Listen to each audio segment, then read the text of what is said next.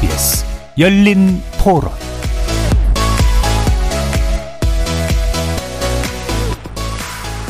안녕하십니까. KBS 열린 토론 정준희입니다. 안보는 보수 정부가 잘한다. 경제는 보수 정부가 낫다. 이런 조작된 신화에서 이제는 벗어날 때가 되었다는 것을 마지막으로 강조하고 싶습니다. 주민 여러분들 오래전부터 옛날 그랬는데 건강도 안 좋고 뭐 이런 저런 일도 많이 늦어졌어요. 근데 이제 추석이 가까워서 추석 장도 볼 겸 나는 총선에도 나는 관심이 없고 나는 그 나라가 잘 됐으면 좋겠다. 방금 들으신 내용 문재인, 박근혜 전 대통령의 최근 발언과 이명박 전 대통령의 지난 5월 인터뷰 내용입니다. KBS 열린 토론 매주 목요일 정치 바깥에서 국회를 바라보는 색다른 시선 정치 토크 국회 외사당으로 여러분을 만나고 있는데요. 최근 들어 부쩍 전직 대통령의 행보에 관심이 커지고 있습니다. 총선이라는 정치권의 큰 행사가 다가오면서 정치권 안팎에서 전직 대통령과의 접촉면을 넓혀가는 이유가 분명히 있을 텐데요. 과연 우리나라의 전직 대통령들이 자신의 바람대로 현실 정치와 동떨어진 삶을 살아갈 수가 있는 걸까요? 이번 주 국회 외사당 우리나라의 전직 대통령의 삶을 돌아보고 전직 대통령으로서의 역할과 의무 그리고 그에 합당한 사회적 예우는 무엇일지 국회 바깥의 시선에서 살펴보는 시간 갖겠습니다. KBS 열린 토론 지금부터 시작합니다. 살아 있습니다. 토론이 살아 있습니다. 살아있는 토론, KBS 열린 토론. 토론은 라디오가 진짜입니다. 진짜 토론, KBS 열린 토론. 오늘 토론 함께 해주실 분들 소개해 드립니다. 김영호 변호사 나오셨습니다. 안녕하세요. 이동수 청년 정치 크루 대표 나오셨습니다. 안녕하십니까. 장희로 시사인 기자 함께 해주셨습니다. 네, 안녕하세요. 자, 오늘은 또 직접 정치 영역 안에 또 들어가 계시기도 한 백경훈 국민의힘 상근 부대변인도 모셨습니다. 네, 반갑습니다. 문자로 참여하실 분은 샵 9730으로 의견 남겨주십시오. 단문은 50원, 장문은 100원의 정보 용료가 붙습니다. KBS 모바일 콩과 유튜브를 통해서도 무료로 참여하실 수 있습니다. KBS 일라드의 모든 프로그램은 유튜브를 통해서도 함께 하실 수 있으니 여러분의 많은 관심과 참여 부탁드리겠습니다. 자, 오늘은 이제 전직 대통령 관련된 이야기인데요. 어, 어떤 분을 먼저 딱 떠오르시는지를 먼저 한번 여쭤볼까요? 어, 김영호 변호사님? 네, 아까 보니까 소극적으로 대답을 하시던데. 네. 이유가 뭔지는 나중에. 네, 저는 이제 한국 전쟁 이후에 우리나라에 크게 좀 두 가지 과제가 있었다고 저는 생각이 듭니다. 그래서 예. 먼저 시장 경제를 좀 기반으로 한 산업화와 경제화 그리고 군부 독재를 끝내고 민주주의를 확립하는 그 과제가 있었는데 예. 그래서 저는 좀 경제적 성장을 이끈 박정희 대통령님과 군사 독재를 끝내고 문민 정부를 연 김영삼 대통령님이 좀 네. 가장 기억에 남는 것 같습니다. 음, 가장 기억에 남는 거 두 가지 이유인데 어, 보수 계열이라서 그런 건 아니죠. 김대중 노무현 대통령 존경합니다. 알겠습니다. 뭐, 네 명을 꼽아 주셨어요. 아, 윤석열 대통령입니다. 어, 중요한 걸. 아, 예, 예, 중요한 걸 있으셨는데. 아, 전직이니까 괜찮습니다. 네. 아, 예. 예. 혹시 마음에.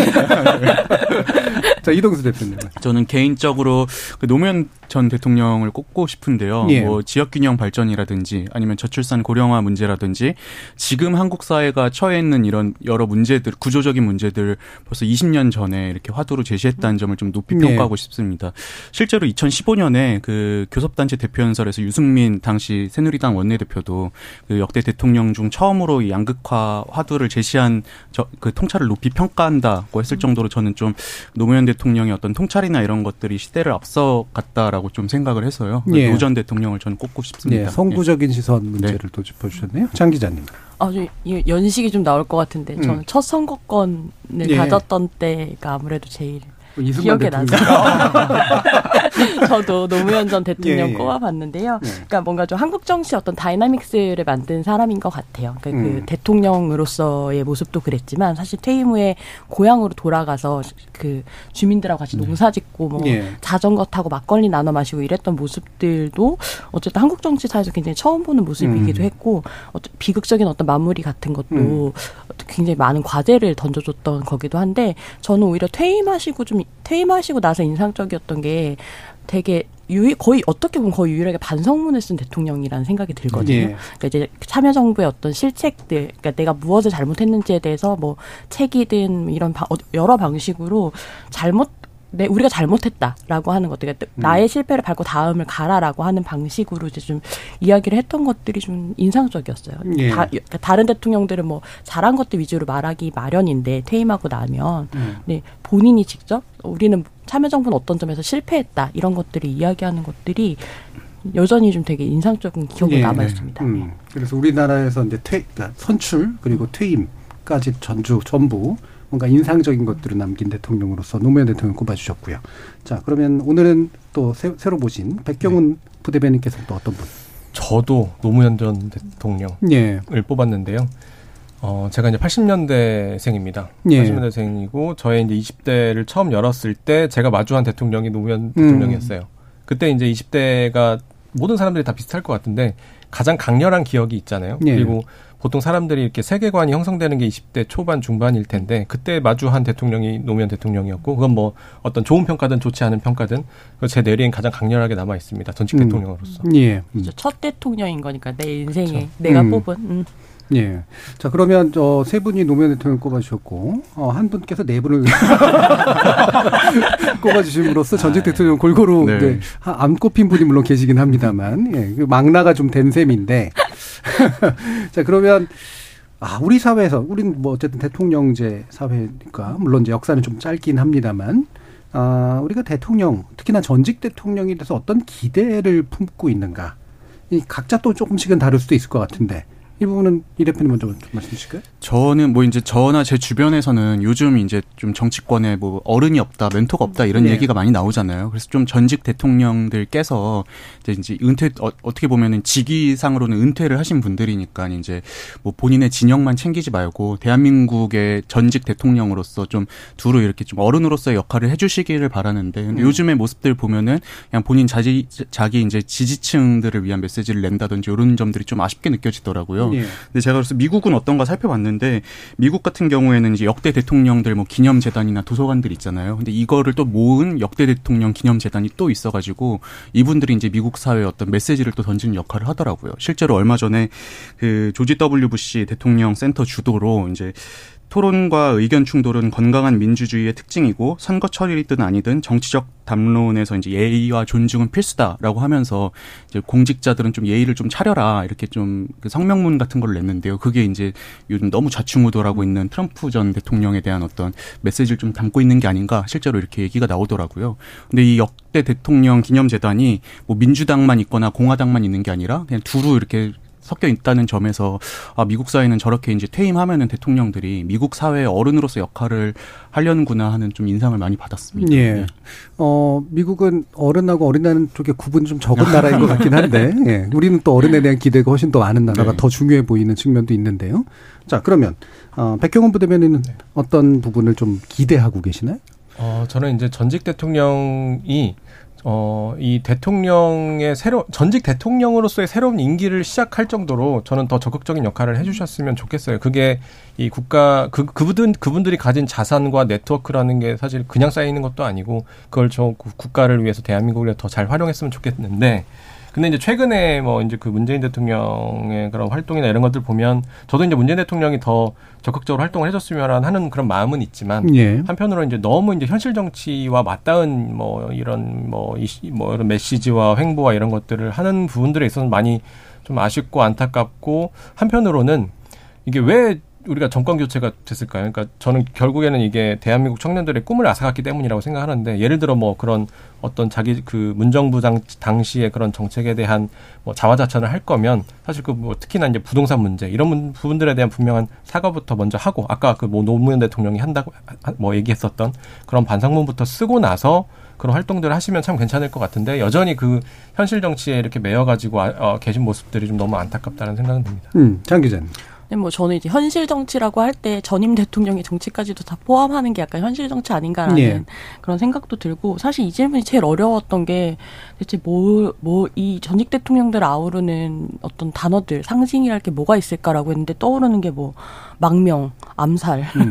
뭐 체포, 약간 탄핵 이런 음. 것들만 되게 떠오르더라고요. 그러니까 아 되게 전직 대통령들이 남긴 유산이라고 하는 것들이 좋은 상징으로 지금 한국에 남아있지 않구나라고 하는 것들이 되게 안타깝다라는 생각이 많이 들었습니다. 예.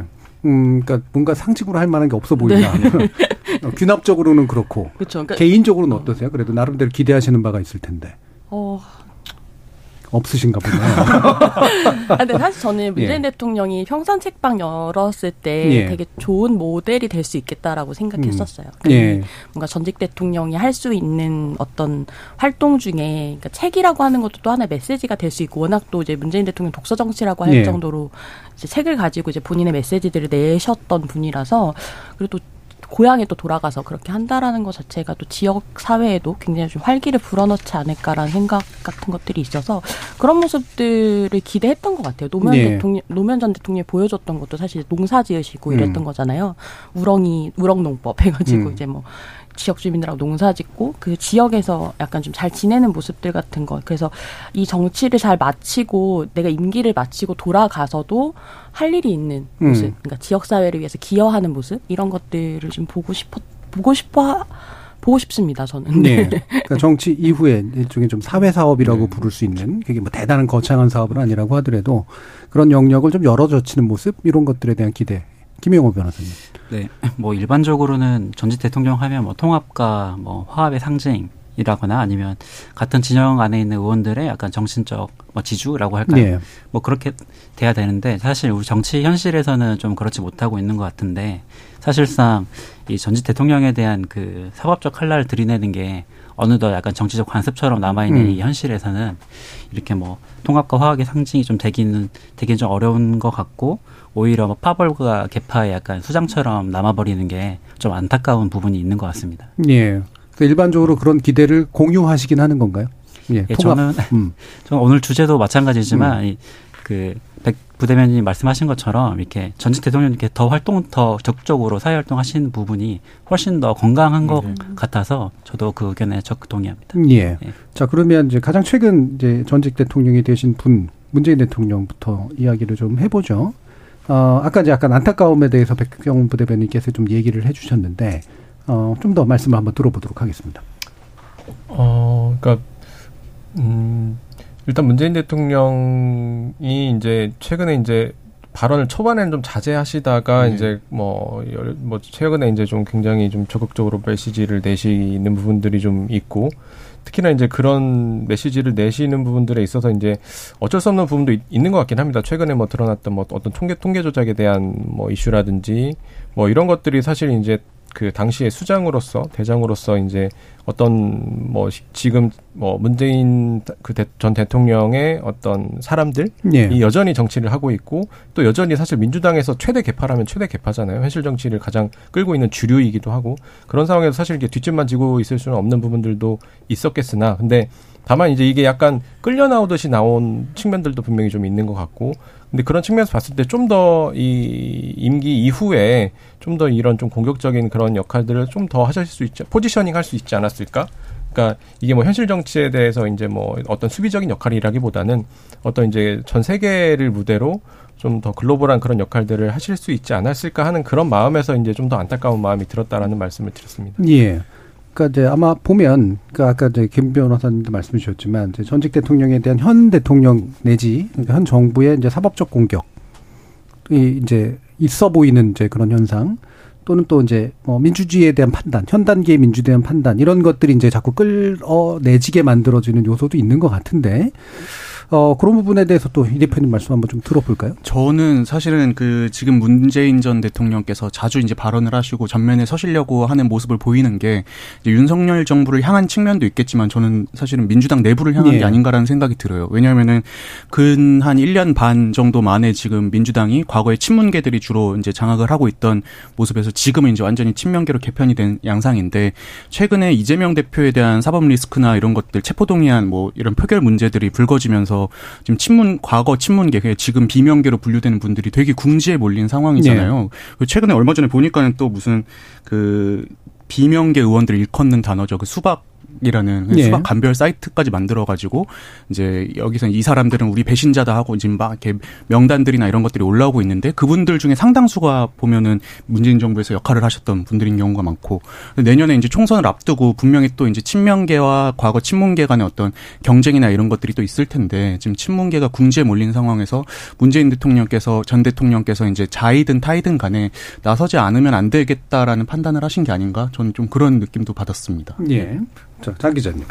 네, 그뭐 끌려 나올 수밖에 없는 상황이 계속 되는 것 같아요. 이게 뭐 서해 공무원 피격 사건이라든지, 네. 뭐 남북 납북 납북 어민 북송 사건이라든지, 뭐 지금 백 대변인 짚어주신 이제 부동산 통계 조작 의혹 사건이라든지 이런 어떤 문재인 정부가 결정했던 것 정책 적으로 했던 것들이 연달아서 지금 감사랑 수사 상황으로 있기 때문에 끌려 나올 수밖에 없는 상황인 것 같고 그 당시 이제 청와대 국정기획 상황실장 지냈던 윤건영 의원이 라디오 인터뷰에서 그렇게 얘기했더라고요. 그러니까 잊히고 싶은 분을 국민의힘과 윤석열 정부가 계속 예. 끌어내고 있다. 그래서 뭐 정책실장 조사하고 비서실장 구속하고 안보실장도 구속하고 장차관 수십 명 조사하고 영장치고 구속하는 이 상황 자체가 나서지 않을 수밖에 없는 상황을 만들어주고 있다. 뭐 이렇게 이야기를 나설 수밖에 없는 나설 수밖에 없는 음. 상황을 만들어주고 있다는 건데, 그러니까 음. 오죽하면 약간 뭐 우스갯소리로 전정 부 씨를 찾는다, 전정권 씨를 찾는다 이런 이야기까지 나올 정도로 사실 이제 윤석열 정부가 어떤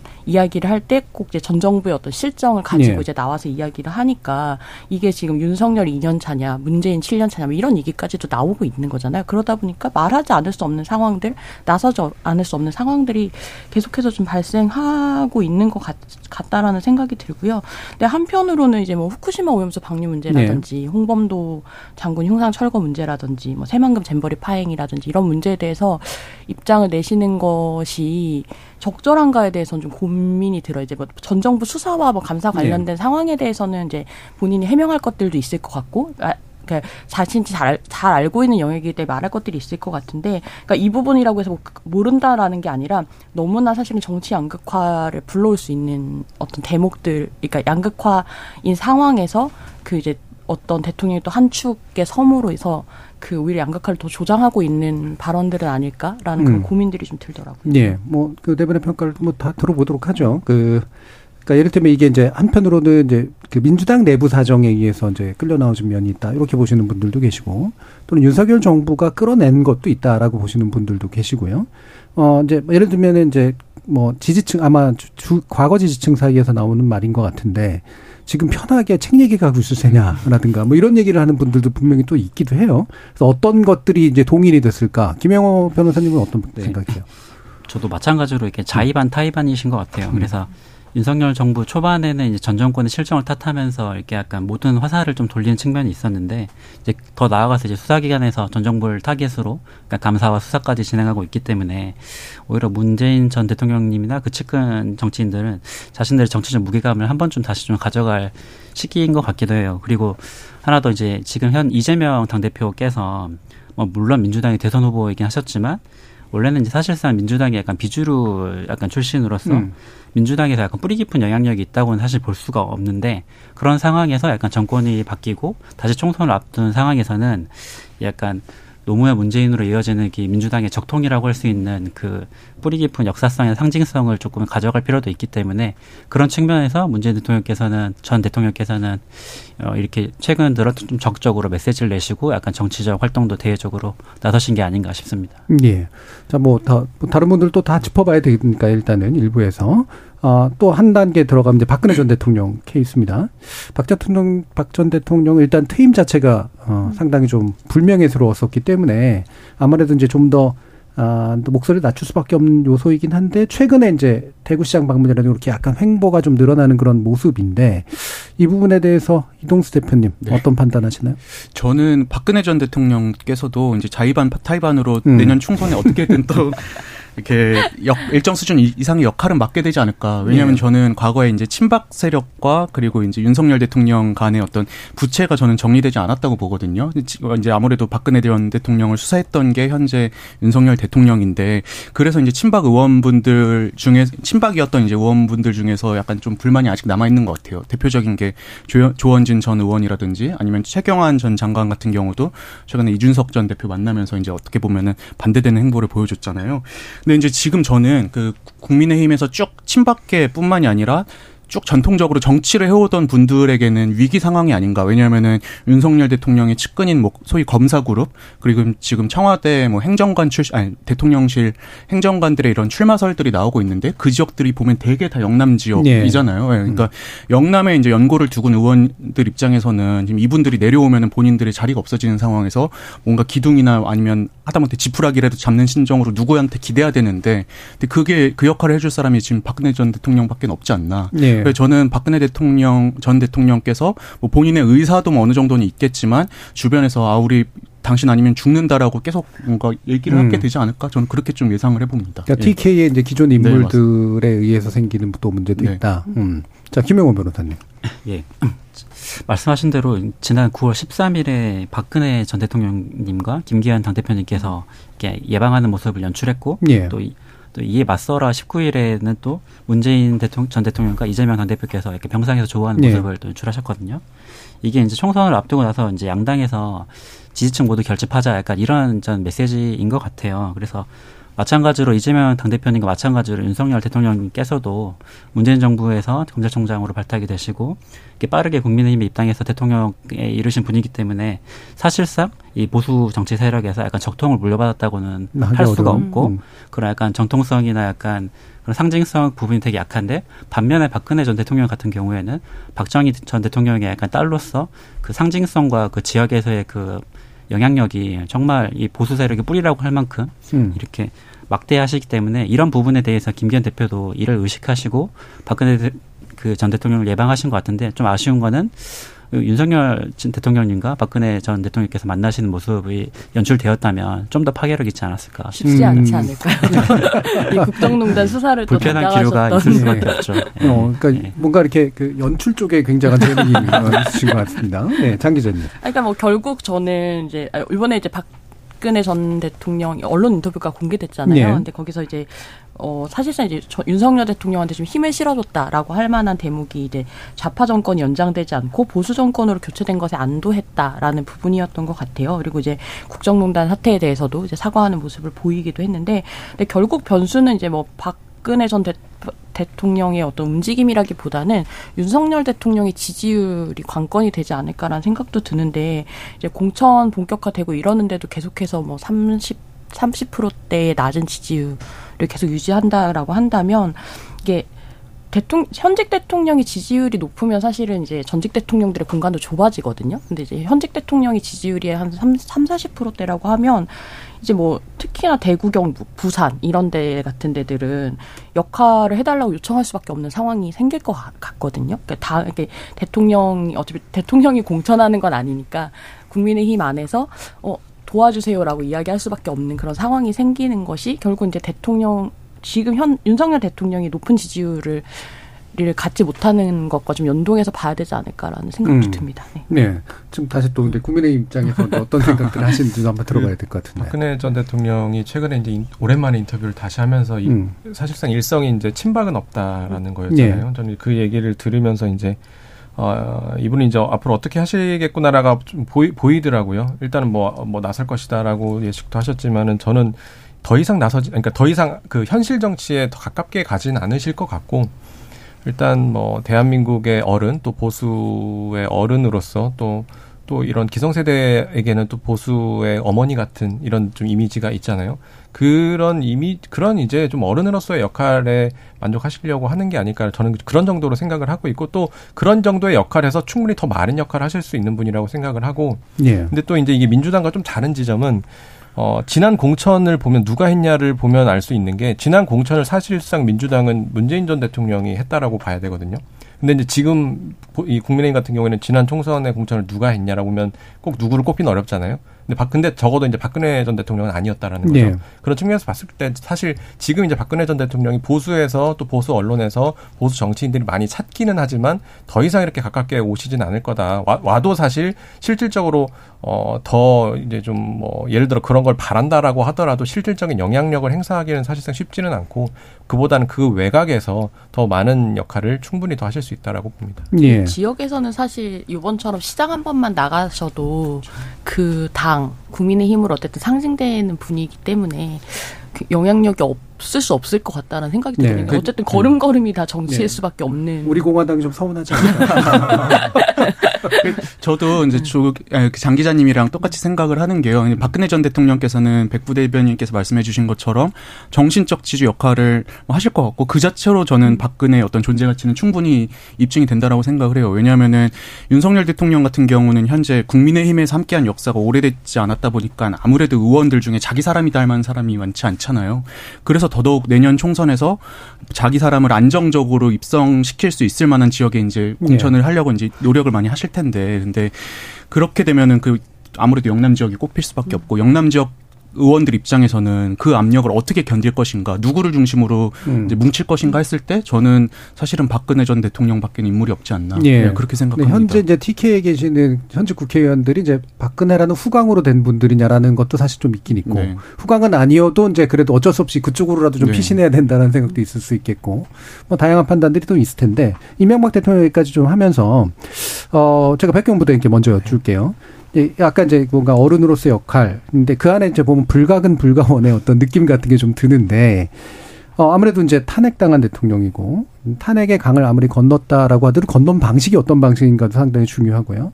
또 이명박 전 대통령 같은 경우도 이제 어쨌든 적통에서 좀 빠져 있는 듯한 느낌? 이런 게 좀 없지 않습니다. 어, 실제로 사진도 이제 그렇잖아요. 당사에 걸린 사진도. 국민의힘은 어떤 태도를 지금 가지고 있는 걸까? 두 전직 대통령에 대해서.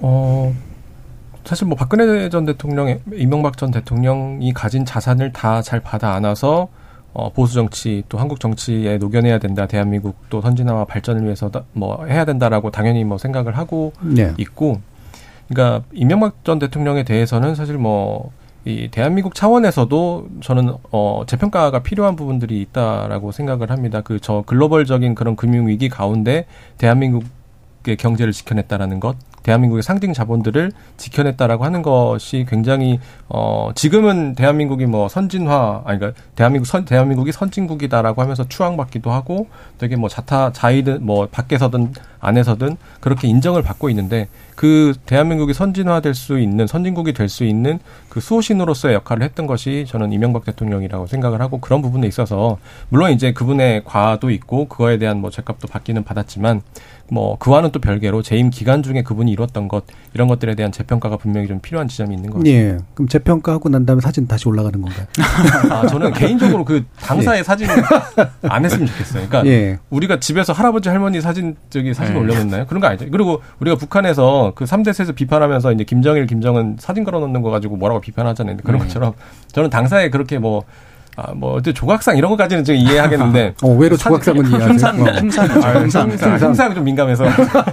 사진을까지 걸어 놓는 거 좀 굳이 지금 이게 2023년도에 좀 굳이 저렇게까지 할 필요가 있겠냐. 그러니까 예. 그분들의 예를 들어 이승만, 박정희, 뭐, 김영사 이런 분, 이분들, 이 전직 대통령들의 이런 이분들을 기리고 이분들의 자산을 잘 우리가 받아놔서 정치를 하겠다라는 뜻은 간직하고 있대. 굳이 음. 뭐또 이렇게 사진을 걸었냐 안 걸었느냐로 네. 우리가 그것들 논평하거나 이럴 필요는 없지 않겠나. 음. 그러니까 좋은 의도든 나쁜 의도든 오해되는 어떤 일들은 안 생겼으면 네. 좋겠다. 네. 음. 김 변호사님. 네, 맞죠. 이 사진을 걸었다가 떼, 떼는 게 참 이렇게 모양, 저도 한 경험이 있는 게, 예.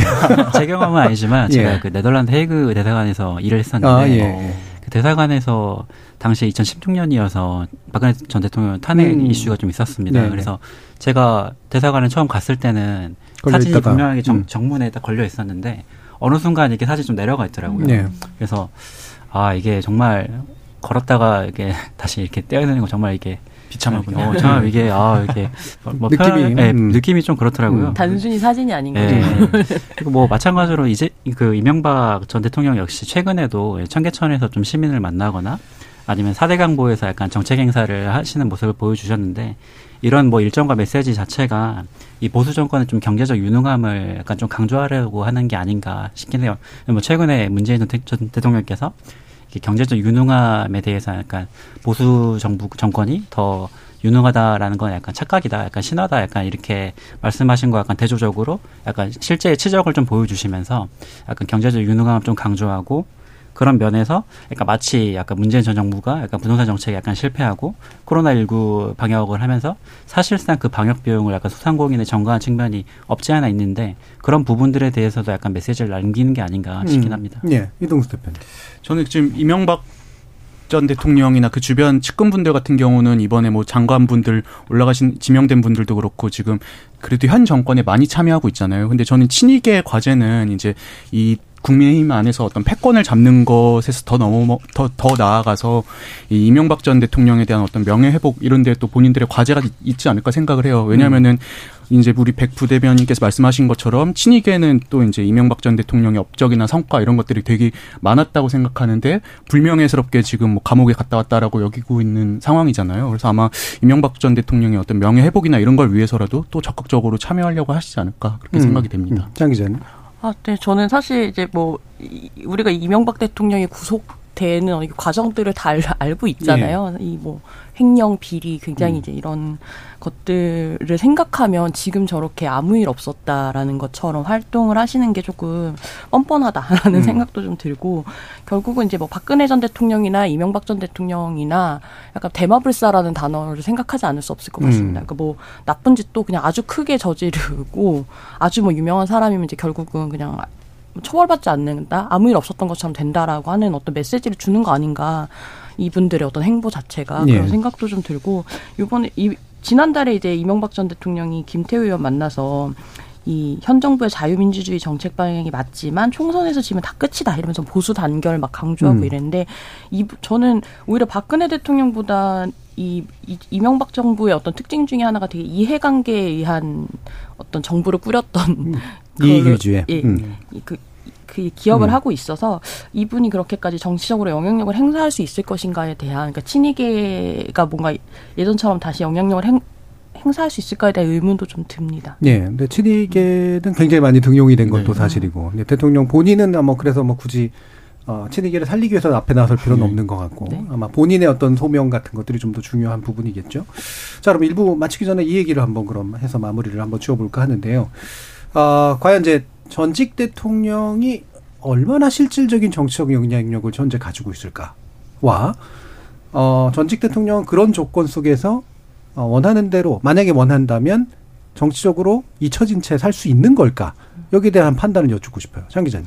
저는 잊혀져 진짜 살기 어렵다라고 생각하고요. 그러니까 음. 아까도 뭐 그러니까 현실 정치가 뭔가라고 했을 때 저는 이분들이 하는 것들도 다 현실 정치라고 생각해요. 그러니까 지금 뭐 말, 말하는 것 이런 것들이 본인이 잊혀지고 싶다고 해서 잊혀질 수 있는 것도 아니고 어떤 상황에서는 적극적으로 해명도 해야 되고 어떤 상황에서 입장을 밝혀야 되는 상황들이 분명히 있다라고 음. 생각하고 그것이 이제 5년 단임제기 때문에 이게 이 끝 끝나고 나서 뭔가 이제 정책적으로 이어지는 것들이나 이런 부분에서도 단절이 되게 많은 나라잖아요. 한국이 네. 이제 단임제 어떤 갖고 있는 폐해 중에 하나일 수도 있을 것 같은데 그러다 보면 이제 이 전임 대통령들이 갖고 있던 어떤 국정 운영의 어떤 묘 지혜, 국정 운영해 본 경험이 있는 사람으로서 조언할 수 있는 이야기가 저는 더 많다고 생각하고 그래서 이제 공개적인 행보나 발언 같은 것들은 다 중요하다라는 생각이 듭니다. 근데 이제 뭐 오늘 아마 계속 저희가 얘기했던 것처럼 이게 특정 진영의 이해관계보다는 뭔가 이제 통합의 메시지 쪽으로 내는 방향으로 돼야 되는데.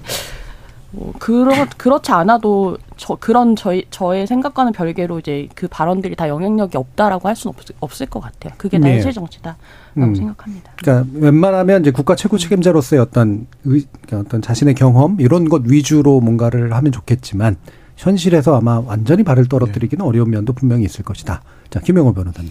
네, 저는 뭐 무대에서 말씀드린 것처럼 이게 전 정권에 대한 수사가 지금 계속되고 있고 약간 선거가 다가오면 약간 여러 가지 이슈들이 아마 수사 사항이나 진행 사항이 약간 발표가 될 것 같아요. 그런 약간 위기 의식이나 약간 생존해야 된다는 그런 위기 의식에서 지금 뭐 잊혀진 삶, 뭐뭐 뭐 이게 내가 사회적 활동을 하는 게 가능할까라는 문제가 아니라 해야만 하는 그런 예. 상황이 되어, 되어버리는 게 아닌가 싶습니다. 예, 상황이 그렇게 만든다라고 하는 건데, 어, 앞으로도 계속 그럴 것 같은가요? 어, 총선 다가올수록 저는 음. 오히려 지금 박근혜 이명박 대통령이 등장하신 것처럼 음. 뭐 문재인 전 대통령, 그, 그, 아까 고인이 되신 노무현 전 대통령까지 이렇게 그리고 더 나아가서 뭐 김대중 대통령의 아까 아들이신 뭐 김원걸 의원까지 이렇게 전면에 좀 등장해서 약간 진보 빅텐트, 보수 빅텐트를 좀 형성하고 총선에 나서지 않을까 싶습니다. 음. 그거는 스스로의 정치적 영향력을 인지하기 때문이라고 보시나요? 뭐 당의 생존하고도 직결되어 있는 것 같아요. 왜냐하면 음. 이 당이 자체 당 자체가 지금 여도야대가 지금 강하지만 지금 이게 전복되어 버리면 약간 그 전복되어 버리면 이게 자기, 자기 자신뿐만 아니라 측근 의원들까지도 모두 이렇게 조금 네. 위험해질 수 있는 상황을 마주할 수 있기 때문에 그런 부분에서도 분명히 좀 위기의식을 가지고 그러니까 정말 죽기 살기로 이렇게 다 결집하지 않을까 저는 싶습니다. 음, 그러니까 영향력 자체를 일단 별개로 치더라도 나서지 않을 수 없는 네. 예. 이 대표님. 저는 근데 전직 대통령들께서 진짜 아무것도 안 하면은 잊혀질 수 있다고 생각하거든요. 대표적인 어. 게뭐 김영삼 전 대통령이나 김대중 전 대통령 같은 경우는 퇴임 후에 사실은 그렇게 막 언론에 많이 등장하지 않았었잖아요. 네. 네. 그래서 저는 근데 물론 이 김 변호사님께서 말씀하신 것처럼 뭐 현 정권이 가만히 안 두는 뭐 그런 이유도 있겠지만 근데 저는 다른 걸 다 떠나서 전직 대통령의 정치 참여나 뭐 이런 사회 참여를 꼭 굳이 부정적으로 볼 필요만은 없다고 생각을 해요. 네. 다만 어느 특정 진영을 위해서 막 목소리를 내고 하는 것보다는 이제는 본인이 이제 어떻게 보면 현역에서 떠난 시점에서 좀 한국 사회가 직면한 문제들을 좀 해결하기 위한 메시지를 던지고 이런 것들에 좀 힘을 써주셨으면 좋겠다. 좋겠다 그런 생각을 합니다. 예. 네. 그러니까 양김 대통령 같은 경우에는 후임자에 의해서 전임자가 호출되지는 않았던 면도 네. 좀 있었던 것 같고, 네 그러다 보니까 또 잊혀지게 되기도 했고, 자 저는 운명이라고 생각합니다. 음. 그러니까 이분들이 정치를 하겠다라고 마음먹은 순간부터 숨 쉬는 것도 정치고 뭐 시장 가는 것도 정치고 이건 뭐 모든 게 다 정치일 수밖에 없는 거는 뭐 저는 운명이라고 생각을 하고 뭐 요즘에 뭐 수박 당도 테스트 뭐 하면서 뭐 하던데 뭐 그런 기준으로 보자면 그러니까 그 국민들이 바라는 것 그리고 시대가 바라는 것은 한 5단계 정도의 역할이라고 본다면 지금 뭐 우리가 기억하는 전직 대통령들이 하는 역할이라고 하는 건 한 1, 2단계에서 멈춰 있었던 것 같아요. 네. 좀더 적극적인 역할을 해주셨으면 좋겠다. 특히 글로벌 영역에서 더 많은 역할들을 좀 해주셨으면 좋겠다는 바람입니다. 음. 그러면 아주 짧게 한 30초 정도 안으로 어, 실제로 찾아가고 예방하고 그 밑으로 모이고 나오라 그러고 하는 게 총선이나 이런 정치 지역에서 어느 정도까지 실제 효과가 있을 거라고 보는가. 어쩔 수 없이 그렇게 한다라고 근데 아까 김현환 지금 얘기하셨지만 이동재 대표님. 저는 뭐 찾아가면 찾아가는 데 따른 이익은 별로 없지만 음. 만약에 잘못됐을 때 손해는 크다. 예, 예, 대표적인 게 2007, 2007년 1월에 원희룡 당시 음. 의원이 전두환 전 대통령 세배 갔다가 논란이 예, 예. 있었잖아요. 예. 그래서 저는 뭐 찾아가시는 거는 뭐 본인들 자의에 의해서 가시는 건데 음. 네, 그 리스크도 어느 정도는 감수하셔야 된다고 음. 생각을 합니다. 음. 네. 저도 전두환 씨 세배하는 거 보면서 아 이것은 리트머스가 될 수 있겠구나라고 예. 생각했습니다. 예. 어, 그 가서 생기는 이익이나 손해도 있고 안 가서 네. 생기는 이익도 손해도 있기 때문에 그 네 가지 잘 선택해야 된다. 예. 자, 백, 백부 대표님. 정치는 기본적으로 싸우는 거잖아요. 근데 음. 싸우는데 이제 지형 지물을 잘 이용해야 되고 자기 이제 뭐 활용할 수 있는 자원들을 다 활용해야 되는 거기 때문에 또 사실 뭐 예를 들어 전직 대통령들이 본인들이 나서지 않더라도 주위에 있는 사람들이 사실 가만히 두지는 않겠죠. 음. 그거는 이제 뭐 어쩔 수 없는 부분인 것 같고 뭐 그나 근데 이제 그런 효과가 얼마나 크냐라고 봤을 때 그거는 뭐 이제 case by case인 것 같습니다. 예, 예. 네, 저도 뭐전 음. 정권 수장을 예방하는 거가 약간 적극 지지층 결집을 통해서 약간 정통성이나 역사적인 상징성을 좀 보여주면서 이가 동시에 이를 내가 계승해서 음. 수정 보완하고 수정 보완하고 약간 중도층이 좀 확장하기 위한 초석을 놓는 그런 과정이 아닌가 싶습니다. 음. 예. 그래서 어느 정도는 효과가 좀 그래도 있을 것이다. 네. 있을 것 같습니다. 알겠습니다. 예. 자, 그래서 일부 논의를 통해서 어 최근에 이제 전직 대통령들의 행보를 이제 살펴보면서요. 어, 이것이 우리나라 정치에 어떤 의미를 가지고 있는 것인가 한번 네 분의 의견을 들어봤고요. 이어지는 2부에서는 좀 더 큰 시야로 해서 외국과 좀 비교해 보면서 어, 이 대통령들의 삶, 전직 대통령의 삶을 어떤 식으로 좀 만들어 가야 되는 걸까에 대한 이야기 좀 나눠 보도록 하겠습니다. 청취자 여러분들이 보내주신 문자 들어보고 가죠. 최현지 문자 캐스터. 지금까지 여러분이 보내주신 문자들 소개합니다. 우재훈님, 전 대통령들이 야인으로 돌아가 진솔한 자기 반성과 함께 차기 리더를 향해 조언을 해줬으면 좋겠습니다. 전직 대통령들이 감옥에 가는 불행한 역사가 앞으로는 반복되지 않았으면 합니다. 5785님, 전직 대통령이 자유롭게 퇴임 후를 즐기는 것도 좋겠지만 현실 정치와 일부러 멀어질 필요는 없을 것 같습니다. 문제가 있으면 지적도 하고 잘하는 게 있으면 칭찬도 하고 자유롭지만 무게감 있게 본인의 의사를 표현하는 것이 더 멋진 것 같습니다. 3652님. 정치권에서 전직 대통령을 오히려 이용하고 있는 것 같습니다. 선거철만 되면 전직 대통령을 찾아가고 전직 대통령이 말 한, 한마디를 자신들 유리하게 의미부여하는 것이 전직 대통령을 이용하는 것 아닐까요? 1430님, 오늘 자의반 타의반이라는 표현이 자주 나오네요. 전직 대통령은 조용히 살고 싶어도 현실 정치와 사회적 상황들이 가만히 두지 않는 것 같습니다. 9097님, 우리나라에서 퇴임 후 대통령은 사저에는 사저라는 감옥에 갇혀 있는 듯한 모습입니다. 노무현 전 대통령뿐 이명박, 박근혜, 문재인 전 대통령까지 바깥 활동을 하는 것을 비판적으로 바라보는 경향이 있는 것 같습니다.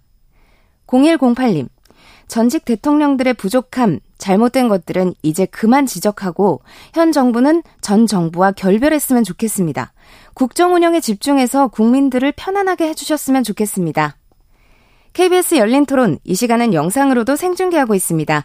유튜브에 들어가셔서 KBS 일라디오 또는 KBS 열린 토론을 검색하시면 지금 바로 토론하는 모습 보실 수 있습니다. 방송을 듣고 계신 여러분이 시민 농객입니다. 계속해서 청취자 여러분의 날카로운 시선과 의견 보내주세요. 지금까지 문자캐스터 최현지였습니다. 토론은 치열해도 판단은 냉정하게 복잡한 세상을 바꾸는 첫 걸음은 의외로 단순할지도 모릅니다. 평일 저녁 7시 20분 당신을 바꾸는 질문 KBS 열린 토론 정준희입니다. KBS 열린 토론 정치 바깥의 시선으로 국회를 바라보는 국회 외사당 오늘은 전직 대통령 역할 그리고 사회적 예우에 대해서 이야기하고 있는데요. 백경훈 국민의힘 상근 부대변인 이동수 청년정치크루 대표 장희로 시 사인 기자 그리고 김용우 변호사 이렇게 네 분과 함께 하고 있습니다. 아, 아 이게 이제 사실 지금까지 얘기한 내용들이 결국 이제 역사 속에 의해서 만들어진 맥락이잖아요. 많은 분들이 지적해 주셨지만 아, 전직 대통령의 어떤 아름다운 퇴장, 어, 이런 또는 명예로운 어떤 마무리 이런 것들을 보기가 참 어려웠던 거고 이거는 뭐 거의 모든 대통령의 예외 없이 이제 적용됐던 그런 측면들이 있는데 자 장희로 기자님. 그 문재인 대통령이 사실은 진짜 좀 특이한 케이스였던 것 같아요. 그러니까 그 마지막 국정평가 여론조사 때 긍정 답변이 45%였었거든요. 네. 근데 이게 퇴임을 앞둔 대통령이 이 정도의 긍정 평가를 얻은 게 대통령 직선제 부활 이후에 처음이었다고 음. 하더라고요. 그러니까 어떻게 보면 지금 뭐 사, 살아있는 대통령들 중에서는 그래도 가장 높은 신뢰도를 받고 있는 분은 아닌가 싶은데 뭐 앞에서도 계속 짚었습니다만 저희가 이 대통령이라고 하면 탄핵, 뭐 횡령, 뇌물수수, 그다음에 뭐 그리고 또 노무현 전 대통령이 퇴임 이후에 또 겪었던 어떤 불행 같은 게 것들 이거 한국 정치에 굉장히 영향을 많이 끼쳤던 음. 거고요. 근데 이제 뭐 김대중 대통령이나 이제 이런 분들도 뭐 본인이 정치를 잘하셨던 것과는 별개로 아들들이 다 이제 약간 뇌물 권력형 비리에 이렇게 좀 얽히는 오점들이 있었던 거고 김영삼 대통령 같은 경우는 이제 김영삼 대통령도 아들이 이제 측근 가족 네. 측근 비리가 있었던 거고 그 또 IMF 때문에 직무유기로 약간 검찰 참고인 조사 받았던 네. 그런 것들도 있었던 거죠. 뭐 더 올라가면 뭐 박정희 전 대통령 같은 경우는 살해를 당한 거고, 음. 뭐 전두환 노태우 대통령 같은 경우는 전직 대통령으로 처음으로 이제 구속수감 음. 같은 것들을 했던 거고, 뭐 전두환 씨 같은 경우는 사실 이제 사형 선고까지 또 네. 받았던 거잖아요. 그러니까 굉장히 이제 불행한 역사라고 할 수밖에 없는 이 대통령제의 되게 잔인한 면을 좀 보여주고 있는 것 같아요. 퇴임 후의 그런 그 모습들 같은 것들. 예. 그 살아있는 대통령 음. 중에는 이렇게 표현하니까 틀린 표현은 아닌데 약간 어색하게 느껴지기도 하네요. 생존에 있는 뭐 생존에 있는 네. 네. 뭐 절대 틀린 표현은 아니긴 합니다만 자, 한국갤럽이 지난 2022년에서 5월 3일, 4일 사이에 자체 조사한 결과에 대해서 아마 얘기해 주신 것 같은데요. 문재인 대통령 직무수행 긍정평가 45%, 잘못하고 있다는 응답 51%이고요. 자세한 내용 한국갤럽 홈페이지를 참조하시면 됩니다. 뭐 이 부분은 뭐 많이들 알려진 내용이니까 뭐 크게 네, 틀린 건 없을 것 같고요. 자, 이동수 대표님. 그 보면 김영삼 전 대통령 퇴임 임기 말에도 이제 뭐 차남 김현철 씨의 어떤 소통령 사건 뭐 이런 것들도 있었고 김대중 전 대통령 같은 경우에는 또 대북 소금 대북 송금 특검 문제가 또 예. 참여정부 초에 또 문제가 되긴 했었잖아요. 근데 이제 그 사건들은 그 정도 선에서 사실은 끝나고 전 정부에 대한 어떤 전방위적인 수사나 이런 것들은 없었는데 이제 음. 이명박 대통령 때부터 이제 약간 좀 이런 잘못된 관행들이 만들어진 것 같아요. 예. 전 정부에 대한 어떤 대대적인 수사 그리고 망신 주기 뭐 이런 것들이 이제 이제는 관행처럼 굳어져 져가지고 막 각 당에서도 아 니네 때는 이러지 않았냐 뭐 예. 두고 보자 약간 요런 좀 정서가 남아 있는 것 같은데 그래서 저는 좀 이게 어떻게 보면은 너무 추상적인 얘기일 수 있겠지만 좀 서로 존중하고 배려하는 배려 서로를 존중하는 어떤 그런 관행을 좀 만들어야 될 때가 아닌가. 미국 같은 경우에는 그 레이건 대통령 이후부터 그 대통령 집무실인 Oval Office에다가 후임자를 위한 편지를 남겨놓는 게 관행처럼 남아 있다고 네. 해요. 그래서 조지 부시 아버지 부시 같은 경우에는 빌 클린턴 대통령으로 넘어갈 때 뭐 비판자들 때문에 낙담하거나 뭐 경로에서 벗어나지 말아라. 당신의 성공이 곧 미국의 성공이다. 이런 이제 덕담이나 이런 것들을 남겨줬다고 하는데 네. 이런 관행은 심지어 미국의 그동안 많은 관행을 깨 해왔던 트럼프 전 대통령마저도 지키는 음. 관행이었고 전 이런 전통들이 쌓이면서 어떻게 보면은 양 당이나 아니면 전임 대통령에 대한 어떤 존중 같은 것들이 그래도 좀 남아 있을 수 있는 게 아닌가. 예. 좀 우리도 이런 관행들을 좀 하나 둘씩 만들어 나갈 수 있었으면 예. 좋겠습니다. 예. 트럼프 대통령 못 썼을 것 같아요. 네. 김 변호사님. 네. 뭐 모든 약간 정치 사회 현안에 대해서 약간 하나부터 열까지 대립하는 양당제 체제 하에서는 이게 좀 극단적으로 얘기하면 한 체제를 좀 전복시키고 정권 교체를 가져오기 위해서는 무엇보다 좀 당 위성과 정당성이 필요할 수밖에 없는데 음. 그게 가장 국민적으로 호소력이 짙은 게 약간 전 정권의 무능과 부패인 부분인 것 같아요. 그래서 이 정권이 바뀌는 경우에는 약간 더 집요하고 약간 좀 끈질기고 자극적으로 이 전 정권에 대한 무능과 부패에 대해서 약간 물고 늘어질 수밖에 없을 것 같고 네. 그 같은 진영 내에서도 정권이 연장되는 경우에도 결국 또 개파 싸움으로 연결되는 모습을 보면 이 결국은 이제 전 정권의 무능과 부패를 부패를 입증을 하면서 자기 정권의 약간 당위성과 정당성과 필요성과 시급성을 좀 어필하는 게 아닌가 싶습니다. 예. 백부드벤. 오늘 뭐 주제가 이제 전직 대통령이어서 그런 얘기들을 하고는 있지만은 이 오늘 한 이야기들이 사실 저는 한국 정치의 단면을 예. 지금 우리가 다 얘기하고 있는 것 같습니다. 이게 대통령제 하에서 이 양당제로 어 뭐 이렇게 고착화될 수밖에 없는 상황과 그 양당이 서로 이제 이 정당 그 정권을 차지하기 위한 이 쟁투를 벌이고 있는 이런 과정에서 그러면 어, 나름대로의 명분과 또 지지자들과 이런 것들을 끌어들이기 위해서 어떻게 해야 되느냐의 그런 과정 속에서 이제 그런 결과물로서 이제 전직 대통령에 대한 뭐 사냥이라고도 할 수 있고 또 어떤 뭐 삭제, 뭐 들춰내기 뭐 이런 것 이런 이제 작업들이 이루어지고 있는데 이제 뭐, 뭐 이런 것들이 참 뭐 좋아 보이지는 않죠. 국민들이 보기에는 좋아 보이지는 않고 다만 이제 이런 것들도 하여튼 우리가 극복해 나가는 과정 중에 있는 것이 아닌가 싶고 그리고 우리가 지난 뭐 어떤 뭐 이승만 대통령부터 시작해서 지난 모든 대통령을 다 이야기하면서 그런 뭐 이제 진영을 나눠서 얘기하다 보면 또 어떤 그 특정한 또 역 그 당시에 이제 역사만 또 긍정적으로 평가하고 이런 부분들도 있지만 또 전체적으로 우리가 그 아픈 역사까지도 우리의 이제 현재 자산으로 잘 삼으려고 하는 이런 노력들이 필요한 것 같습니다. 우리가 선진국이라고는 하지만 진짜 선진국, 선진사회로 나아가기 위해서는 그 아픈 역사까지도 있는 그대로 바라보고 이제 그거를 곱씹어 가면서 자산 삼아서 어떻게 그러면 한발 더 나아갈 것인가를 고민 어, 하는 게 뭐 전직 대통령을 평가하는 것도 이제 그런 의미에서 좀 우리가 더 했으면 좋겠다라는 생각입니다. 저는 네. 그전 정권에 대한 수사가 어떻게 보면 그냥 결국에 한 풀이잖아요. 우리가 정권 뺏겼을 때 이렇게 당했으니까 이번에 잡았을 때 너네 가만 안 두겠다 이건데 근데 저는 오히려 그런 점에서 윤석열 대통령은 여기에서 자유로운 분이고 그래서 오히려 좀 이런 좀 잘못된 관행이나 문화를 좀 끊어낼 수 있는 위치에 계신데 이렇게 좀 공격적으로 나서시는 게 좀 안타깝더라고요. 사실 되게 네. 위험한 거예요. 검사 출신이시잖아요. 예, 예. 윤석열 대통령이 그냥 정치를 하시다가 된 게 아니고 칼을 쥐고 있었던 분이 대통령이 돼서도 계속해서 저렇게 검사의 면모를 보이는 행동을 반복한다라고 하는 거는 사실 전 되게 위험한 모습이라고 생각해요. 예. 특히나 더전 다른 음. 어떤 수사들보다도. 근데 왜 자유로웠다고 생각해? 그 왜냐면 윤석열 대통령 같은 경우는 전 정부에서 당한 게 없, 아, 그, 또 어떻게 보니까 아 갑자기 또 생각이 네, 났어요. 당한 게 없나요? 당한 게 없나요? 아, 당한 게 없진 않습니다. 사장 당했다고 생각하는 게 사장 당하는 거네요. 네. 저는 그냥 대통령 그 정치인으로서의 그것만 생각해가지고. 예, 예 알겠습니다. 어, 그러면 뭐 사실 중요한 얘기가 나와서 더 하고 싶긴 합니다만 도대체 이게 어떻게 끊을 수 있는 걸까? 이게 말처럼 쉽지는 분명히 않을 거라서 이게 지지층들의 어떤 마음이라는 게 분명히 또 있기도 하고요. 그래서 이제 생기는 문제이긴 합니다만 일단은 좀 빼고 어, 해외 이야기를 아까 또 이동수 대표님도 좀 해주셔서 뭐 결국은 이제 미국 사례가 주될 수밖에 없는데 가장 먼저 대통령제를 시켜서 가장 오래 지속하고 있으니까요. 최근 들어서는 조금 달라지는 모습도 좀 보이긴 합니다만 어 기본적으로 어떤 그 미국식 그 대통령제 하에서 어 퇴임 대통령의 모습들에서 뭘 좀 발견하고 계신지 김영원 변호사님 좀 말씀해 주실까요? 네. 미국은 우리나라와는 좀 대조적으로 이렇게 매년 2월 셋째 주 월요일을 약간 President Day라고 해서 연방 공휴일로 좀 지정을 하고 있습니다. 네. 그래서 그만큼 약간 전직 대통령에 대한 국민들의 존경심과 나라적인 예우도 충분히 하고 있는데요.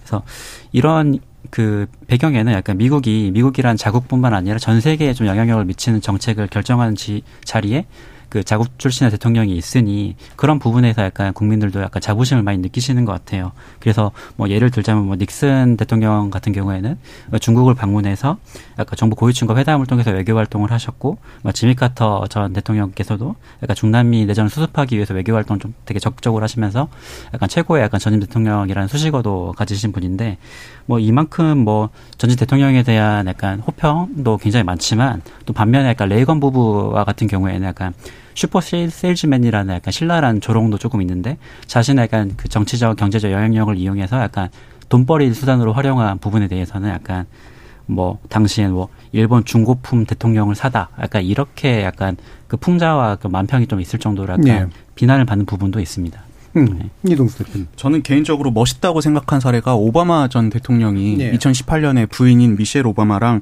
Higher Ground Production이라는 영상 업체를 설립을 했어요. 그래서 이제 양질의 다큐멘터리를 만들어서 뭐 메시지를 주겠다 이런 활동을 하고 있는데 안 그래도 최근에 이제 넷플릭스에 그 오바마 이 이 Higher Ground Production에서 만든 일 우리가 온종일 하는 바로 그것이라는 이제 다큐멘터리도 제작을 해서 어떤 각 직업군마다의 고충이나 현실 뭐 이런 것들을 보여주고 있거든요. 근데 보면은 우리는 전 대통령에 대한 콘텐츠들이 보면 굉장히 정치적이고 혹은 진영의 어떤 목소리에 이제 부합한 요구에 부합하는 그런 것들이 많은데 저는 전직 대통령들이 이렇게 어떤 사회적인 메시지 같은 것들 화두를 제시하고 하는 게 되게 멋있다는 생각을 좀 많이 느꼈습니다. 예. 음. 장 기자님? 어, 그 지금 김여 변호사가 말했던 President 음. Day 한국에도 도입됐으면 좋겠다라는 생각을 음. 하고 있었고요. 예. 쉬는 날인 거죠. 연방 공휴일입니다. 연방 공휴일이니까 예. 아, 그래서 존경을 받는 아, 것인가? 아, 음, 유급 휴가일로. 아마 딴 데 하나 빼야 될 걸요. 예. 그런 생각 들었고 어쨌든 뭐 최근에 가, 그 가장 또 언론 미국 대통령을 언급할 때 많이 나오는 분 중에 하나가 지미 카터 대통령인 예, 것 예. 같아요. 또 99번 99번째 생일에 맞아서 이제 뭐 워낙 투병 중인데도 불구하고 이제 축하 행사에 이제 깜짝 나타나기도 음. 하고 또 병원에서 치료를 받는 모습이 아니라 이제 호스피스 치료를도 받고 있는 그런 모습인데 이분 같은 경우는 사실은 재임 중에는 그렇게 평가가 그렇죠. 네. 좋지 않았던 분인데 오히려 퇴임하고 나서 했던 활동들로 노벨상을 네. 노벨 평화상을 받기도 했었어 가지고 그래서 뭐 이제 농담 삼아서 지미 카터가 최고의 전직 대통령이다 뭐 이런 음. 이야기들도 하고 그런다던데 그러니까 이런 그 퇴임 이후에 오히려 지역 사회에서 활동하는 모습, 그다음에 뭐 사랑의 집 짓기 같은 이제 사회공헌 활동 이런 것들이 되게 많이 이 그런 것들을 수혜를 받은 대통령들이 있다라고 하는 거, 그러니까 퇴임 이후에도 이렇게 잘 지내는 대통령이 있다라고 하는 어떤 사례가 있는 것이 미국 대통령들을 볼때 조금 부러운 점인 것 음, 같아요. 네, 하비타트 운동이나 네. 또 북한에 또 갔었던 맞아요. 거라든가. 맞아요. 아, 저는 사실 이렇게 연식이 나오긴 합니다만 대통령 될 때부터도 기억하거든요. 아, 근데 76년인데요. 그, 예, 그 화려한 미소 그래가지고 아. 예, 그, 그, 미소를 한국 사람들이 그렇게 좋아했어요. 음. 그 당시 모든 미국 대통령을 사랑할 때니까. 음. 그러다가 이제 주한미군 철수 문제가 나오면서 이제 완전히 추락했다가 또 다시 이제 나중에 훌륭한 또 퇴임 대통령으로 기억되는 되게 이렇게 그 복잡한 경로를 겪었던 사람이기도 한데 이런 지미 카터 같은 이제 좋은 케이스 어, 백경원 부대변인 이게 가능할까요? 그러니까 보고 있으면 부럽죠. 그런 음. 뭐 미국이나 유럽의 그런 전직 총리나 대통령의 그런 활동 왕성한 활동을 보고 있으면 부럽고 근데 우리나라도 충분히 할 수 있지 않을까라는 네. 생각은 합니다. 또 우리나라 대통령제에서 어, 많은 에너지를 쏟고 있는 게 물론 어, 국민들이 보기에는 내치에 상당히 많은 에너지를 쏟고 있다라고 보지만 또 전체적인 흐, 전체적으로 봤을 때는 또 외치에도 굉장히 많은 그런 어떤 어, 국가의 자산이 들어가기도 하고 또 힘을 많이 쏟는데 근데 그런 것들이 사실 그런 경험과 그런 네트워크와 이런 것들이 어디 가는 게 아니거든요. 계속 그 본인과 본인 주변의 그 팀에 남아 있을 텐데 그런 것들은 좀 더 적극적으로 활용했으면 좋겠다 싶고 그러니까 이게 내 그러니까 대한민국 안을 내부를 보면 이게 너무 시끄러워가지고 음. 전직 대통령들이 사실상 뭘 하기가 참 어려운 상황인 것 같기는 해요. 그렇다라고 예. 봤을 때 이제 좀 더 이 시선 본인이 가진 자산을 갖고 좀 더 외부로 글로벌한 어떤 좀 글로벌한 리더로서 또 뭐 세계를 열어가는 지금 뭐 대한민국이 글로벌 선진국으로서 뭐 K컬처부터 시작해서 굉장히 좋은 평가들을 받고 있는데 또 대한민국의 정치인들도 또 이 대한민국 정치 그런 자산의 총아인 대통령이 또 그런 글로벌한 무대에서 더 많은 역할들을 해낼 수 있지 않을까. 그래서 뭐 예를 들어서 이제 유엔 사무총장을 하시고 이제 다시 뭐 이렇게 들어오셔서 여, 뭐 대통령 후보도 나가신 네. 분도 있기는 한데 음. 역으로 사실 밖으로 음. 더 나가서 이제 국제 기구라든지 이런 데 더 많은 역할을 하시면 참 좋겠다 싶습니다. 예. 자, 그 부분 뒤에서 이제 우리 그 사회적 예우 부분에서 좀 더 나중에 살펴보도록 하고요. 어, 지금 청취자 게시판이 전직 대통령 과오 평가를 아주 활발하게 토론이 되고 있다고 합니다. 예. 열린 토론답네요. 어, 2234님께서 편지를 남기는 그런 전통 우리나라에선 있을 수 없을 것 같네요. 라는 말씀 주셨고요. 5753님이 친박이었던 사람들은 박근혜 전 대통령을 이용만 하고 탄핵으로부터 보호하지 못했다고 생각합니다. 박 전 대통령이 다시 정치적으로 활약했으면 좋겠습니다. 라는 의견도 주셨습니다. 또 서유미님께서 징역 살다가 사면 받아 나왔으면 좀 자숙했으면 합니다라는 의견도 주셨는데 설마 그 서유미 작가님은 아니겠죠? 예, 저희 그 아, 금요일 네. 코너에 나오시는 분하고 이름이 똑같아서 예, 아마도 그래서 선정이 되지 않았나 싶습니다. 자 그러면 어 제가 최근에 좀 달라지는 모습이 있다 확실히 미국도 이게 확 트럼프 대통령 이후로 확실히 좀 달라지는 모습들이 있는데 아까도 이제 편지는 남겼다 그러지만 승복 연설 안 했단 그렇죠. 말이에요. 네. 그렇죠. 그리고 지지자들이 이제 의회 난입하는 사건도 벌어졌고 기소까지 되는 그런 초유의 일들이 벌어지면서 머그샷까지 남겼습니다. 이동수 대표님 어떻게 보세요?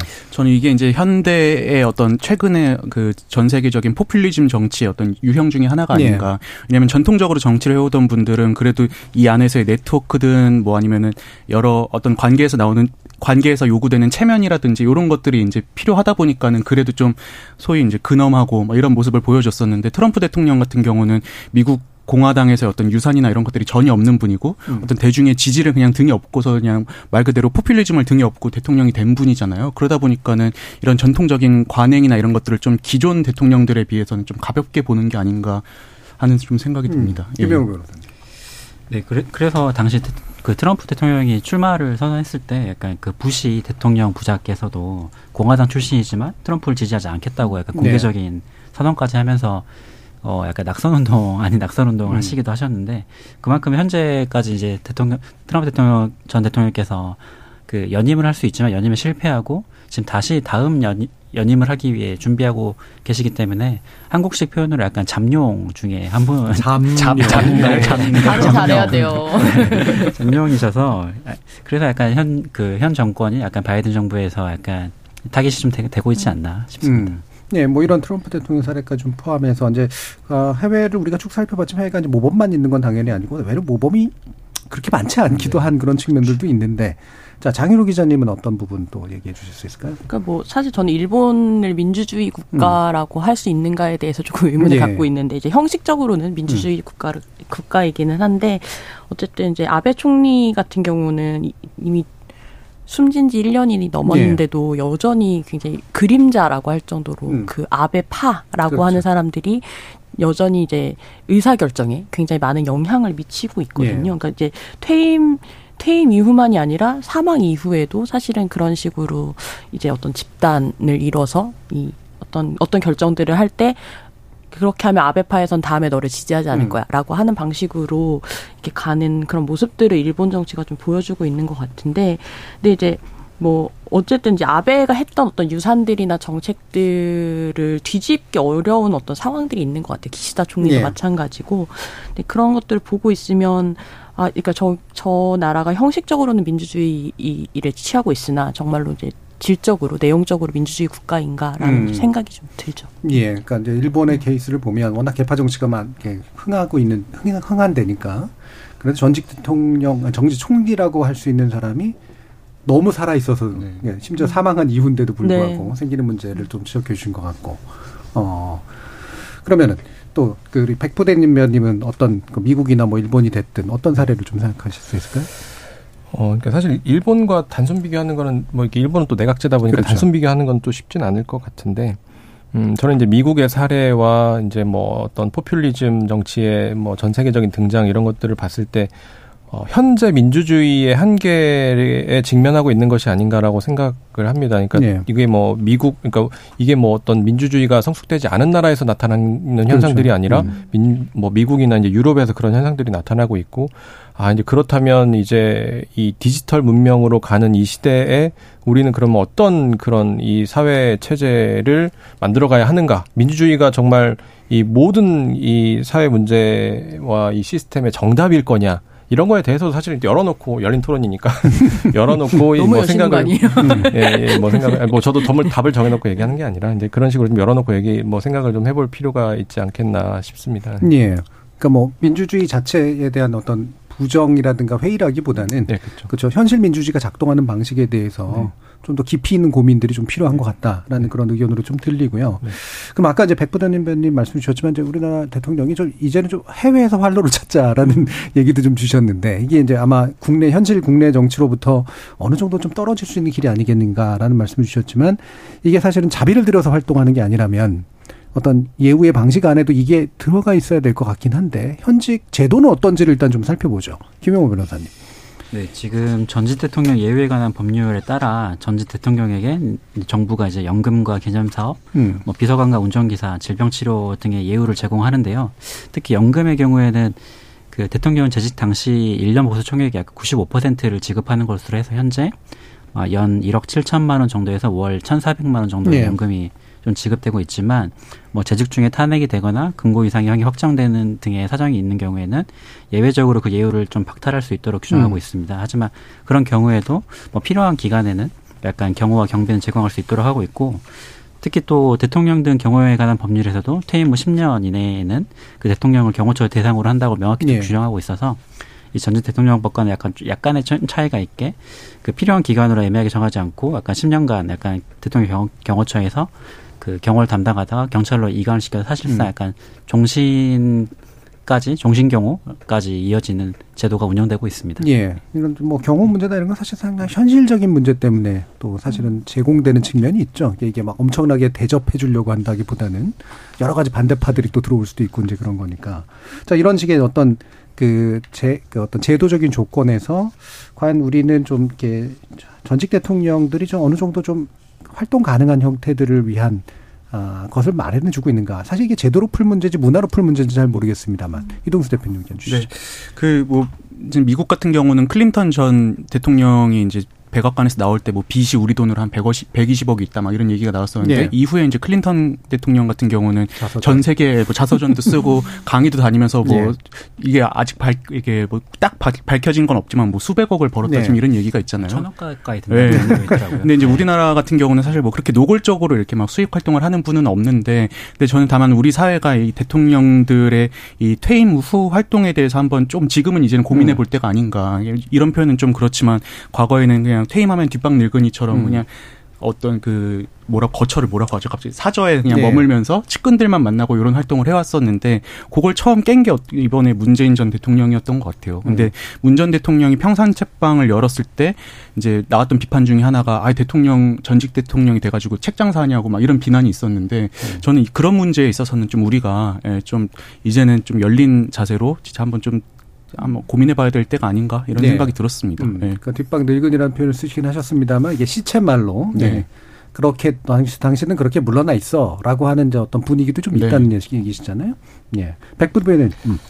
네, 그 지금도 이제 이 대통령의 예우에 관한 법률에 보면 재단을 만들 수가 있거든요. 그래서 예. 재단을 통해서 기념 사업을 또 할 수 있기 때문에 사실 얼마든지 이제 본인의 그 능력과 노력 여하에 따라서 달라질 수 있는 부분들이 있는 것 같고 그런 측면에서 봤을 때에 어, 지금 대통령도 이제 영업사원이라고 하지만 이 전직 대통령들도 영업사원이 돼서 이제 본인이 그런 어떤 제, 뭐 제, 기념사업과 재단을 할 수 있는 그런 또 그런 뭐 제도나 시스템이 있으니 그런 것들을 사실 또 얼마든지 적극적으로 활용할 수 있지 않겠나. 근데 지금 뭐 어떤 예우를 더 해줘야 된다라고 하는 이런 부분들에 대해서는 뭐 지금도 사실 그동안 수십 년 동안 뭐 만들어 놓은 시스템이라는 게 있고 법률이라는 게 있고 또 이제 더 한, 한다라고 했을 때는 이제 국민적 또 합의와 이런 것들이 또 필요한 부분들이 또 있기 때문에 물론 그런 그런 것들이 더 저 개인적으로는 더 해줬으면 좋긴 하겠으나 음. 뭐 지금도 충분히 이제 그런 개인 그런 전 대통령들의 그런 노력 여하에 따라서 충분히 할 수 있는 여지가 충분히 있다고 생각합니다. 네.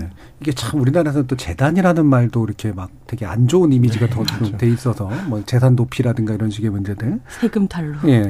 근데 외국 같은 경우에는 확실히 이런 이른바 펀드레이징이라고 하는 그러니까 좋은 대의를 위해서 이제 네. 돈을 모으는 데 있어서 이런 전직 대통령들의 역할 이런 건 굉장히 좀 중요하잖아요. 그래서 참 이런 것들에 대한 사회적 인 장벽을 어떻게 허물까도 참 중요한 문제인 것 같은데 또 장 기자님 한번 또 의견 들어볼까요?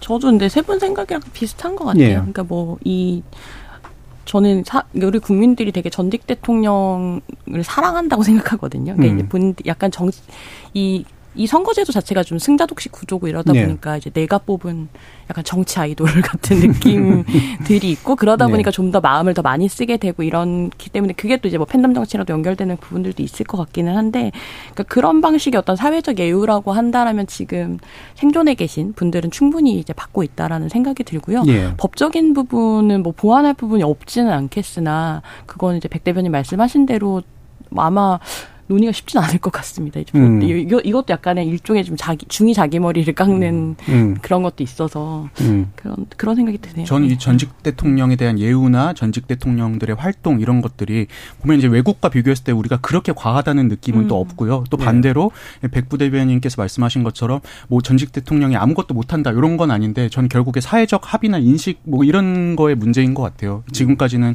전직 대통령이 뭔가를 좀 하려고 하면은 그걸 이제 좀 편견을 갖고 바라보고 이런 네. 문화들이 이제 또 정, 전직 대통령들의 어떤 활동 반경을 좁혔던 게 아닌가. 그래서 음. 이제는 좀 우리 사회가 이런 부분에 있어서 고민을 해봐야 될 것 같습니다. 네. 단어 발음이 좀 어렵네요. 계속 전직 대통령. 네. 그러니까 후임을 위해서 나름대로 또 전용기도 좀 바꾸려고 그랬다가 네. 욕 먹고서 이제 그 뭐 뒤로 빠진 경우도 있었고 또 관절을 이제 열심히 잘 음. 보호하고 고쳤는데 또 옮겨버린 케이스도 네. 좀 있었고 이게 참 잘 안 맞는 그런 요소들이 좀 많이 나타나는데 그럼 마지막으로 그러면 네 분께 한 30초 정도씩 아 이런 전직 대통령에게 우리가 사회가 좀 바라야 되는 가장 기본선은 무엇일까에 대한 의견으로 한번 마무리를 한번 지어볼까요? 이동수 대표님. 저는 그 전직 대 아니 그 정치권에 몸담고 있으면은 음. 이제 너무 민감해서 풀기 어려운 문제들 있잖아요. 뭐 연금 개혁 같은 것들도 있을 수 있고 아니면은 뭐 지역 균형 발전 특히 요즘 이제 수도권과 비수도권 사이의 어떤 형평성 문제 이런 것들이 있을 수 있는데 저는 현역 시절에 정치적인 이유로 뭐 다루지 못한 부분은 저는 어느 정도 이해할 수 있습니다. 근데 이제 퇴임하셨다면은 한국 사회의 어떤 미래를 위해서 이런 부분에서 목소리를 좀 많이 내주셨으면 좋겠습니다. 음. 예, 예 백부들면. 어, 저는 이제 뭐 방금 말씀하신 부분에 뭐 200%다 동의하고 근데 이제 국민들 보기에는 이제 그분들이 이게 동네 슈퍼 가서 뭐 이렇게 우유 사고 하면서 우유값도 좀 비싸다 뭐 이런 얘기도 푸념도 좀 하시고 하는 이런 이런 모습들을 보여주시는 것도 사실 또 국민들이 바라는 네. 모습이기도 해요. 너무 음. 이렇게 어디 사저에 계시면서 이렇게 너무 좀 외부의 활동도 어쩌다가 시장 가시고 어쩌다가 지지자들 만나고 이런 것보다는 좀 더 이렇게 좀 열어놓고 만나려는 그런 노력들이 좀 더 있었으면 좋겠다. 국민들 보기에도 그래서 그렇게 국민들 만나면서 좀 편안한 모습들을 보여주는 게 또 국민들에 대한 또 뭐 그 전직 대통령들의 또 역할이라고 생각합니다. 네, 김 변호사님. 네. 그래서 오히려 약간 저는 반대로 약간 사회적인 인식 전에 약간 제도적으로라도 약간 뭐 가칭으로 퇴직 대통령 윤리강령 같은 가이드라인을 조금 뭐 만들어서 약간 기념사업이나 재단 사업뿐만 아니라 약간 적극적으로 좀 사회 활동을 하실 수 있는 그런 포문을 좀 열어주는 방안도 좀 필요할 것 같고 음. 백 대변인 말씀하신 것처럼 뭐 동네 슈퍼뿐만 아니라 한 번씩 다 SNL 같은 꽁트 프로그램 나가셔가지고 예. 허심탄회하게 자신의 약간 과오를 약간 평가하고 음. 약간 촌철살인적인 풍자의 대상이 되는 네, 풍자의 음. 대상도 되고 약간 음. 자연스럽게 사회에 그 스며드시는 게 어떨까 예. 싶습니다. 예, 장 기자님. 일단 저는 이제 윤석열 대통령이 야당 대표만 안 만난 게 아니라 전임 대통령들도 아직 한 번도 안 만났거든요. 음. 그러니까 뭔가 이 경험을 전수해주고 싶어도 사실은 자리가 없었던 예. 부분들이 있었을 것 같아요. 그러니까 이제 만나는 모습들을 아마 국민들이 뭐 내용까지 막 자세히 알고 싶다 이런 것보다도 아 전임 대통령과 지금 현직 대통령이 만나서 어쨌든 국정 운영에 가장 중요한 어떤 문제들에 대해서 조언을 구하고 이야기를 음. 나눈다라고 하는 모습을 보여주는 것만으로도 메시지가 될 수 있다라고 생각하거든요. 예. 그런 부분에서 이것은 뭐 전직 대통령의 의지가 있다고 해서 되는 것만이 아니고 현직 대통령이 또 공간을 열어줘야 되는 부분도 있어서 예. 윤석열 대통령이 그런 부분에서 좀 전향적으로 생각을 음. 해주셨으면 좋겠다라는 생각이 듭니다. 음. 자 오늘 KBS 열린 토론은 이것으로 모두 마무리하겠습니다. 오늘 함께해 주신 네 분 이동수 청년 정치크루 대표, 장희로 시사인 기자, 김영호 변호사 그리고 백경훈 국민의힘 상근부 대변인 네 분 모두 수고하셨습니다. 감사합니다. 감사합니다. 감사합니다. 자, 우재우님께서 전직 대통령에 대한 진정한 이유는 국민의 가슴에 멋진 어른은 남는 거 아닌가 싶습니다. 라는 의견 주셨는데요. 그 어른에 대한 상, 우리 모두가 같이 만들어 나갈 것 같습니다. 지금까지 KBS 열린 토론 정준이었습니다.